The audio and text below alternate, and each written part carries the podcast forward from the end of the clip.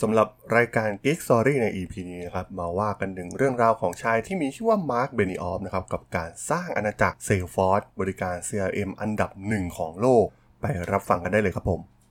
You are listening to Geek Forever podcast. Open your world with technology.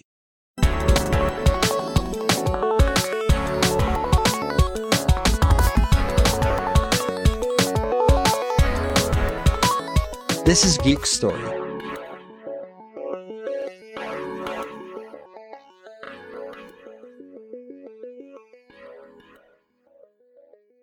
สวัสดีครับ ผมดนทราดนจากดดนบล็อกนะครับ และนี่คือรายการ Geek Story นะครับ รายการที่มาเล่าเรื่องราวประวัตินักธุรกิจนักเทคโนโลยีที่น่าสนใจนะครับ ที่ผมจะมาเล่าให้ฟังผ่านรายการ Geek Story สำหรับใน EP นี้ก็มาว่ากันถึงเรื่องราวของชายที่มีชื่อว่ามาร์คเบนิออฟนะครับ ผู้ก่อตั้ง Salesforce บริการ CRM อันดับหนึ่งของโลก ที่หลายๆ คนน่าจะรู้จักกันดี เรื่องราวของ Salesforce เนี่ยเริ่มต้นในเดือนมีนาคมปี 1999 นะครับ ในอพาร์ตเมนต์หนึ่งห้องนอนถัดจากบ้านของมาร์คเบนิออฟแถบ Telegraph Hill นะครับเมืองซานฟรานซิสโก โดยชายกลุ่มเล็กๆที่ประกอบไปด้วยตัวมาร์กเองนะครับปาร์เกอร์แฮร์ริสแฟรงค์โดมิงเกสและเดฟโมเลนฮอฟนะครับซึ่งได้เริ่มต้นธุรกิจใหม่ในสำนักงานเล็กๆ ในเมืองซานฟรานซิสโกแน่นอนว่าพวกเขาเนี่ยกำลังจะสร้างแอปพลิเคชันซอฟต์แวร์ธุรกิจ ในรูปแบบใหม่ในขณะที่แทบจะไม่มีใครเคยทำมาก่อนเลยนะครับในตอนนั้นผ่านรูปแบบที่รู้จักกันในชื่อซอฟต์แวร์ as a Service นะครับโดยการระดมทุนครั้งแรกเนี่ยได้รับการระดมทุนจากแลร์รี่เอลลิสันนะครับของ Oracle นะครับซึ่งเป็นอดีตหัวหน้าของมาร์กเองที่ Oracle นั่นเอง ซึ่งซอฟต์แวร์รูปแบบใหม่นี้จะทำให้เหล่าลูกค้าเนี่ยสามารถประหยัดค่าใช้จ่ายได้หลายล้านดอลลาร์นะครับสำหรับความซับซ้อนในเรื่องการบำรุงรักษาซอฟต์แวร์ แบบที่เคยทำกันมาในอดีตซึ่งพวกเขาเนี่ยได้สร้างต้นแบบตัวแรกที่ทำงานได้ภายในระยะเวลาเพียงแค่ 1 เดือน และได้สร้างแบบจำลองตัวต้นแบบให้มีลักษณะคล้ายๆกับ amazon.com นะครับ ซึ่งเป็นสิ่งที่ทำให้มาร์กเนี่ยใช้เป็นแรงบันดาลใจในการคิดว่าทำไมแอปพลิเคชันทางธุรกิจเนี่ยไม่สามารถใช้งานผ่านเว็บไซต์ที่ใช้งานง่ายเหมือน amazon.com ในเดือนกรกฎาคมปี 1999 เมื่อมาร์กเนี่ยได้ออกมาจากงานประจำที่ Oracle นะครับ และเข้ามาลุยแบบเต็มเวลาที่ Salesforce.com ภารกิจแรกของเขาก็คือค้นหาสำนักงานที่สามารถปรับขนาดได้เหมือนกับซอฟต์แวร์รูปแบบใหม่ของเขานั่นเอง มาร์กได้เลือกสำนักงานที่ Rincon Center นะครับที่มีพื้นที่ราว 8,000 ตารางฟุต แต่ช่วงแรกเนี่ยมีพนักงานเพียงแค่ 10 คนเท่านั้น เมื่อถึงเดือนพฤศจิกายนปี 1999 เนี่ยก็เริ่มมีโต๊ะทำงานในโถงทางเดิน เหล่าพนักงานหน้าใหม่เนี่ยก็มาสุมหัวรวมกันจนเต็มพื้นที่ออฟฟิศแรกของพวกเขาในท้ายที่สุด เมื่อเข้าสู่ปี 2000 Salesforce ได้สร้างผลิตภัณฑ์ที่ยอดเยี่ยมออกมาได้สำเร็จ รวมถึงได้มีการย้ายไปยังสำนักงานแห่งใหม่ที่ One Market Street นะครับ และในตอนนั้นเนี่ยมันก็ถึงเวลาที่ต้องเปิดตัวผลิตภัณฑ์ใหม่ของพวกเขาแล้วต้องบอกว่า Salesforce เนี่ยได้ทำสิ่งที่แตกต่างมาก และเมื่อเทียบกับพฤติกรรมของยักษ์ใหญ่ในอุตสาหกรรมอื่นๆเนี่ย Salesforce ในขณะนั้นเนี่ยเปรียบเสมือนปลาตัวเล็กๆ ในสระน้ำขนาดใหญ่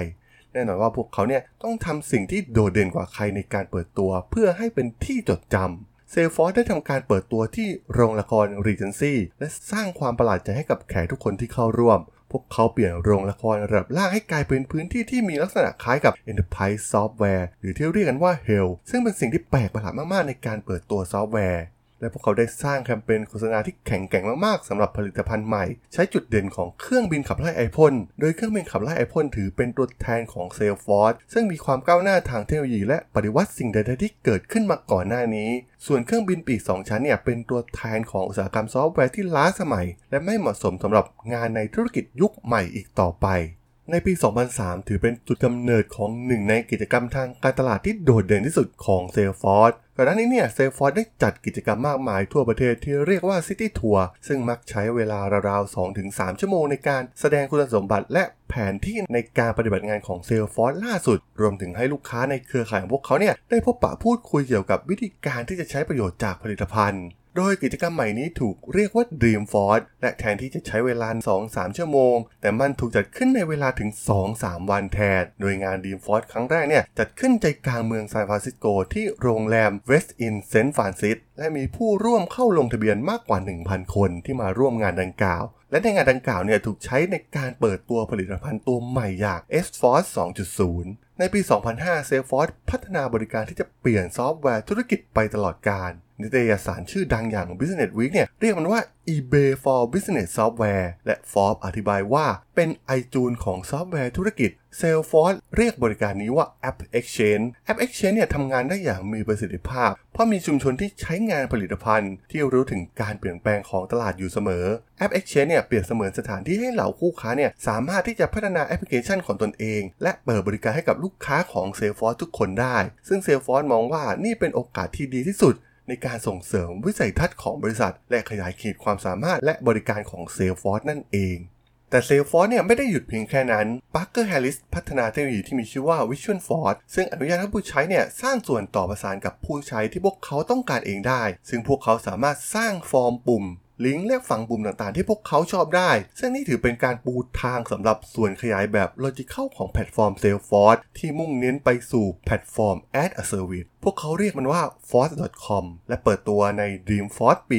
2008 ซึ่งเป็นการเปิดโอกาสให้ลูกค้าเนี่ยสามารถสร้างแอปพลิเคชันของพวกเขาเองบนแพลตฟอร์ม force.com ซึ่งไม่เพียงแต่อนุญาตให้ผู้ใช้เข้าถึงโซลูชัน CRM ที่แข็งแกร่งและปรับขนาดได้ตามที่ลูกค้าชื่นชอบเท่านั้น แต่ยังช่วยให้เหล่าลูกค้าของ Salesforce เนี่ยสามารถเข้าถึงทุกสิ่งทุกอย่างที่พวกเขาต้องการได้ ซึ่งแน่นอนว่ามันส่งผลโดยตรงต่อลูกค้ารายใหญ่ที่สุดของ Salesforce เช่น บริษัทอย่าง Citigroup Morgan Stanley Thomson Reuters หรือ Japan Post นะครับ ซึ่งทั้งหมดเนี่ยใช้ force.com เพื่อสร้างแอปพลิเคชันที่ต้องการได้ และที่สำคัญเนี่ยมันยังสามารถทำได้เร็วกว่าวิธีการเขียนโปรแกรมแบบทั่วไปถึง 4 เท่า ในการสร้างแอปพลิเคชันบน force.com และเมื่อโลกได้เปลี่ยนไปขับเคลื่อนด้วยพลังของมือถือสมาร์ทโฟน ในตอนนั้นมีผู้คนกว่า 55%ในโลกที่เป็นเจ้าของสมาร์ทโฟน ในปี 2013 แน่นอนว่ามันเป็นเวลาที่ Salesforce เนี่ยต้องหันมาให้ความสำคัญกับมือถือ โดยก่อนปี 2013 นั้น Salesforce มีแอปพลิเคชันบนมือถือที่ชื่อว่า Salesforce Mobile ซึ่งให้ลูกค้าเนี่ยเข้าถึงข้อมูลจำนวนหนึ่งจากโทรศัพท์ได้ แต่มันก็ยังไม่เพียงพอ ลูกค้าต้องการวิธีที่ดีกว่าในการจัดการกับข้อมูลลูกค้าทั้งหมดผ่านแอปบนมือถือ ในปี 2013 Salesforce เปิดตัวแพลตฟอร์ม Salesforce One โดยมีเป้าหมายเพื่อเปิดการเข้าถึงข้อมูลให้มากที่สุดเท่าที่จะสามารถเข้าถึงได้บนคอมพิวเตอร์ สิ่งนี้ไม่เพียงช่วยให้ลูกค้าเข้าถึงแอป Salesforce ที่ชื่นชอบเท่านั้น แต่ยังรวมถึงแอปพลิเคชัน และการผนวกรวมกับโปรแกรมที่สร้างเอง รวมถึงแอป Exchange ที่ลูกค้าสามารถดาวน์โหลดได้จาก App Store Salesforce One ซึ่งทั้งหมดทั้งมวลนี้เนี่ยถูกเรียกว่า Lightning ต้องบอกว่าเรื่องราวความสำเร็จของ Salesforce.com เนี่ยเป็นเรื่องที่น่าประทับใจมากๆนะครับ แต่ผลกระทบของพวกเขาที่มีต่อชุมชนและโลกที่พวกเขาพยายามสร้างนั้น ถือว่าเป็นสิ่งที่น่ายกย่องมากกว่า โดยผ่านรูปแบบโมเดล1ทับ1ทับ1ของการทำบุญแบบบูรณาการนะครับ ก็คือ 1%ของผลิตภัณฑ์ 1%ของเวลาและ 1%ของทรัพยากรของพวกเขานั่นเอง ซึ่งพวกเขาได้บริจาคเงินหลายล้านดอลลาร์ ยังรวมถึงจำนวนเงินมูลค่าหลายล้านดอลลาร์ของผลิตภัณฑ์ของพวกเขาที่ใช้เพื่อการกุศลทั่วโลก แน่นอนว่าใครจะรู้ว่าอนาคตจะเป็นอย่างไรสำหรับ Salesforce และชุมชนที่พวกเขาสร้างขึ้นมา แต่จากผลการดำเนินงานที่ผ่านมาดูเหมือนอนาคตของพวกเขาเนี่ยจะสดใสอยู่คู่กับวงการธุรกิจไปอีกนาน ซึ่ง Marc Benioff เองเนี่ยได้กล่าวไว้ในปี 2018 ว่ามันยังเร็วเกินไปที่จะกล่าวถึงประวัติศาสตร์ของ Salesforce เพราะเป้าหมายของเขาคือ การเป็นบริษัทมูลค่า 60,000 ล้านดอลลาร์ให้ได้ภายในปี